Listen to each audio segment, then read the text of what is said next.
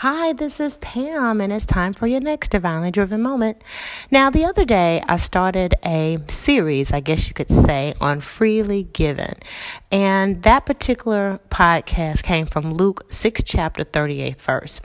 And I wanted to talk about freely given because, as I stated on that particular podcast, the Lord had been working with me on giving not of your finances, or should I say, not only your finances, because we definitely want to financially bless the kingdom of of God, bless ministries in the way God instructs us to.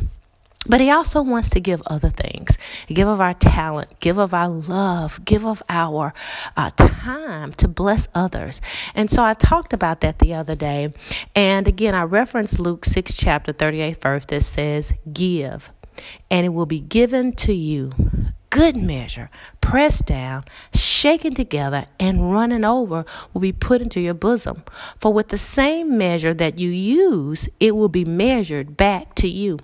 And so I talked about giving the other day. And so today I want to talk about how God blesses us when we give. And in this particular scriptures, there's four different descriptors that talks about what's going to happen when we give. So he uses one word to tell us what to do, and that's to give. But then there's four more descriptors to describe what's going to happen when we give. It says, and when we do it, we're going to get good measure. So not just a little bit that's going to be given to us, but a good measure.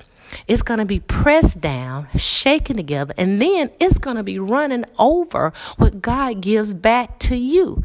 So when we freely give of our heart, our love, our soul, and we give in the manner God wants us to give, oh man, He describes it that it's just going to be running over. And I want the running over. I want my blessings to run over because I'm hoping that when He does that, it only blesses me, but it blesses others.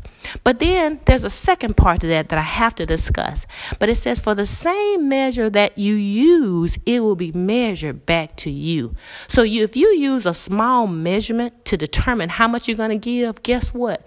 That's how much you're going to receive. So God doesn't want you to look at how much you're giving. He wants you to look at your heart and give from your heart. And whatever that gift is, He wants you to freely give it. Now, if you don't believe that that's the case, then I want you to go to Second Corinthians 9th chapter, 6 to the 7th verse.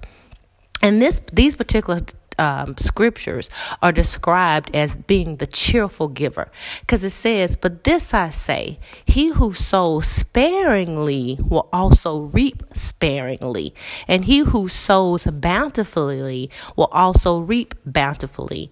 So let each one give as he purposes in his heart. So that goes back to what I was saying before. If you seek your heart for what you should be giving this person or giving this ministry are given in the situation, if you truly seek your heart and seek God for what He is calling you to give, oh my God, then you're going to reap that that you give. And it goes on to say, and God is able, no, I'm sorry, not if you give ungrudgingly or of necessity, for God loves a cheerful giver.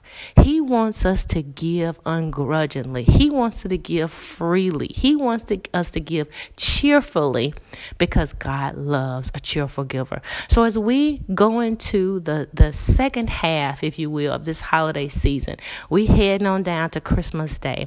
When you're thinking about that gift for that special person, and it's not just during the holidays, look in your heart.